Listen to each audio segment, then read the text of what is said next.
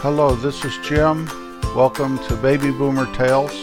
You can find us at babyboomertales.com. Once there, you can find links to our Facebook page. You can click a link to follow us on Twitter. There's another link where you can preview and purchase our book if you wish.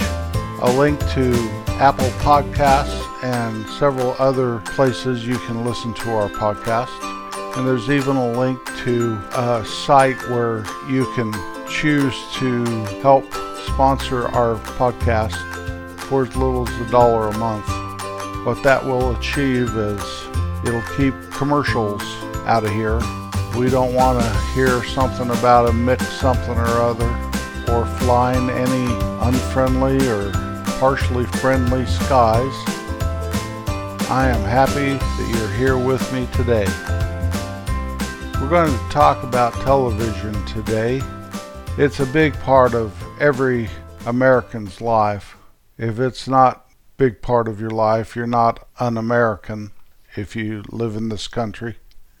Television replaced radio as our main form of entertainment.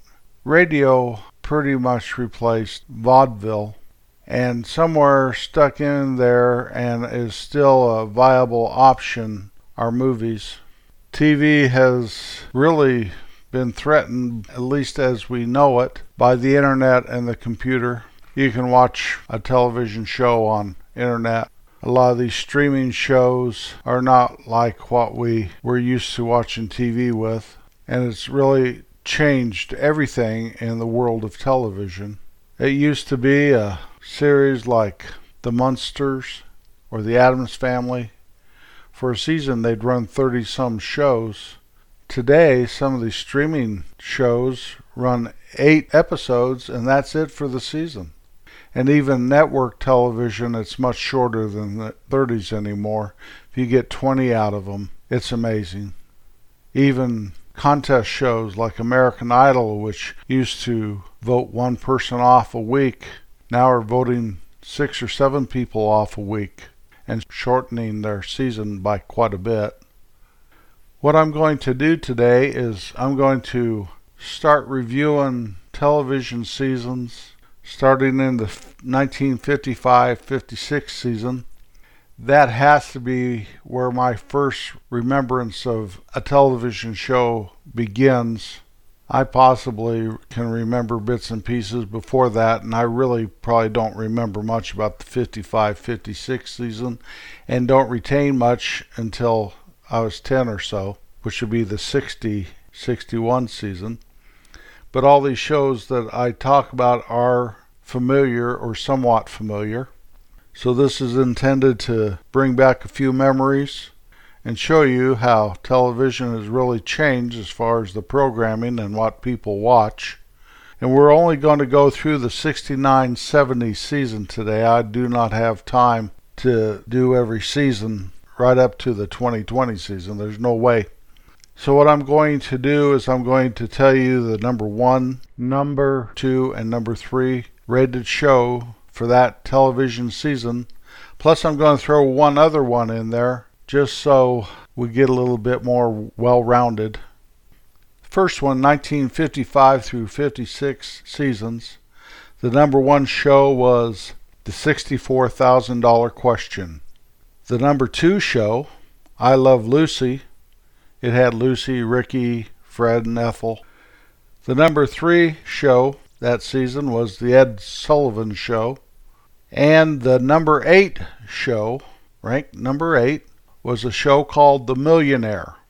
How I remember this show is this one guy would deliver from an anonymous donor a check for $1 million to some person or family, and then it tells the backstory of that person or family, plus how they handled the instant riches.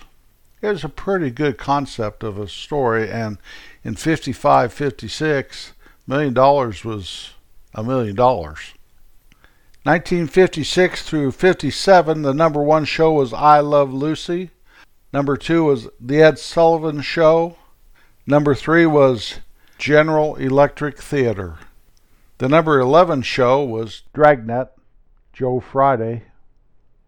The 1957 through 58 television season had number one Gunsmoke, number two the Danny Thomas Show. Remember Danny Thomas Show? His son Rusty. Number three, Tales of Wells Fargo. That was set in the 1870s through 1880s and starred Dale Robertson. The number 22 ranked show that year was Lassie, and that year was before Timmy came along. The boy's name that owned Lassie was Jeff, if you can remember that. The 1958 through 59 television season. The number one show was Gunsmoke. The number two show was Wagon Train. And the number three show, Have Gun Will Travel. Remember Paladin? This started a run of westerns on television, and there were westerns all over the airways, and they were very, very strong contenders in the rankings every week. But the number eight show that year was The Real McCoys with Walter Brennan. 1959 through 60, number one show, again, Gunsmoke. Number two show, again, Wagon Train. Number three show, again, Have Gun Will Travel. Number 10 was Perry Mason. Remember Perry Mason? That's the first time I ever saw a car phone. He had a regular rotary phone hooked to his car. I don't know how it worked. I don't know if it worked. 1960 through 61. Big three again. Number one, Gunsmoke. Number two, Wagon Train with Ward Bond. Number three show, Have Gun Will Travel. The number 13 show that year, My Three Sons. The grandpa, Bub, was played by William Frawley, aka Fred Mertz. 1961 through 62, the Westerns still had a lock on everything, but the top three jumbled just a little. Number one was Wagon Train. Number two was Bonanza, Little Joe, Hoss, Adam. Remember Adam? Number three show, good old Marshal Dillon and Gunsmoke still. And the number 15 show in the 61 62 season was Sing Along with Mitch, Follow the Bouncing Ball. 1962 through 1963 season, number one was the Beverly Hillbillies, Black Gold, Texas Tea, Ellie Mae, Jethro. Number two was Candid Camera, Smile. And a tie at number two was the Red Skelton Show. Number 17 that year was the Jackie Gleason Show. Remember the Honeymooners? Ralph Kramden?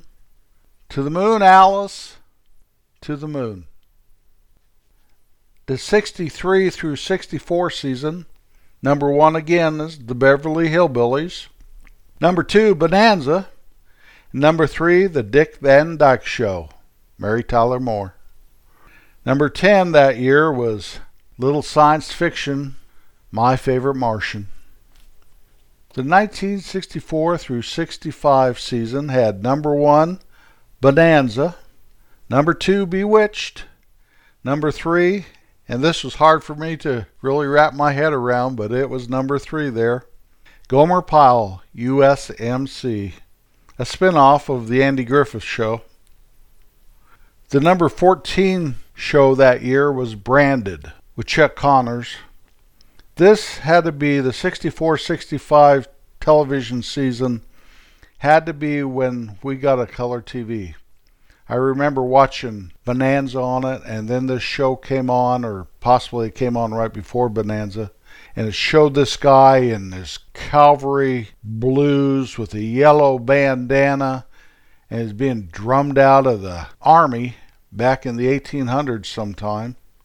And the color was so vivid, and I remember that. That was like the first night of watching our color TV or something. And so I can always remember when I see Branded just coming on the air, it only lasted a couple seasons. I remember that's when we got our color TV. 1965 through 66. Once again, Bonanza number one. Number two, Gomer Pyle, USMC. Golly. Number three, The Lucy Show. And this is not Lucy and Ricky. We've talked about this on a previous podcast. This is Lucille Carmichael. But it still and always will be Lucille Ball. Number 22 that year was Gilligan's Island. Did they ever get off of that island? 1966 through 67. For the third season in a row, number one was Bonanza. Number two, The Red Skelton Hour, Clem Hopper. Number three, The Andy Griffith Show. And number 16 that year was The Smothers Brothers Comedy Hour. 1967 through 1968. Number one show was The Andy Griffith Show. Number two, The Lucy Show. And number three, Gomer Pyle USMC. Number 27 that year, The Carol Burnett Show. I'm so glad we got to spend this time together. 1968 through 1969 television season.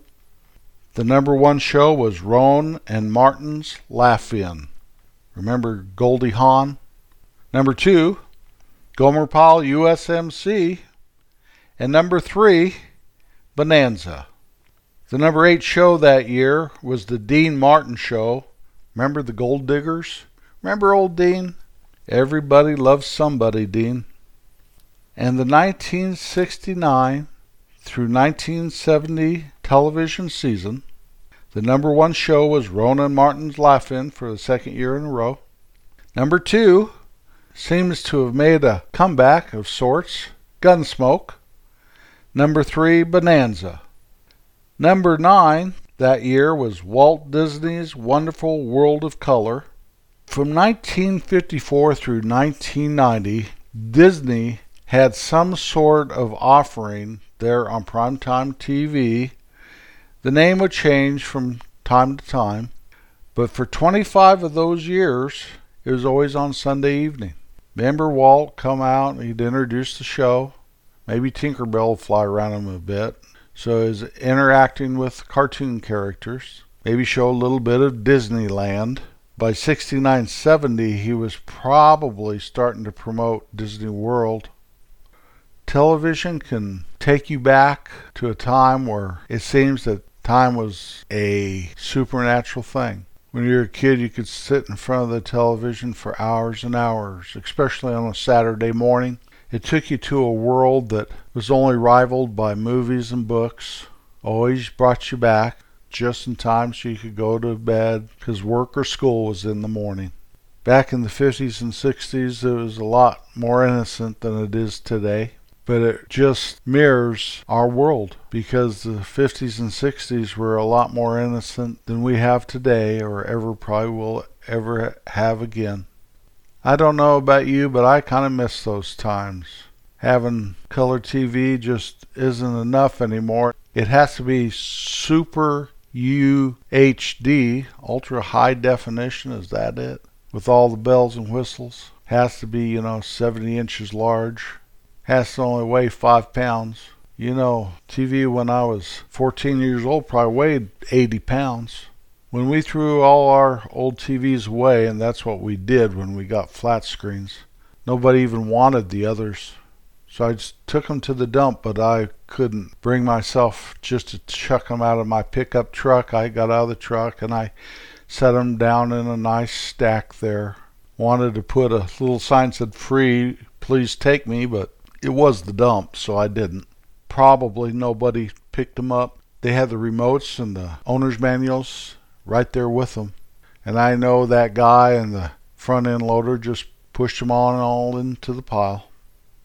Well, that takes us through the 1969 through 1970 television season. We'll visit this again someday in the future. Try to get through the 70s and at least part of the 1980s. Be it ever so humble, there's nothing like kindness. I'll be back next Wednesday.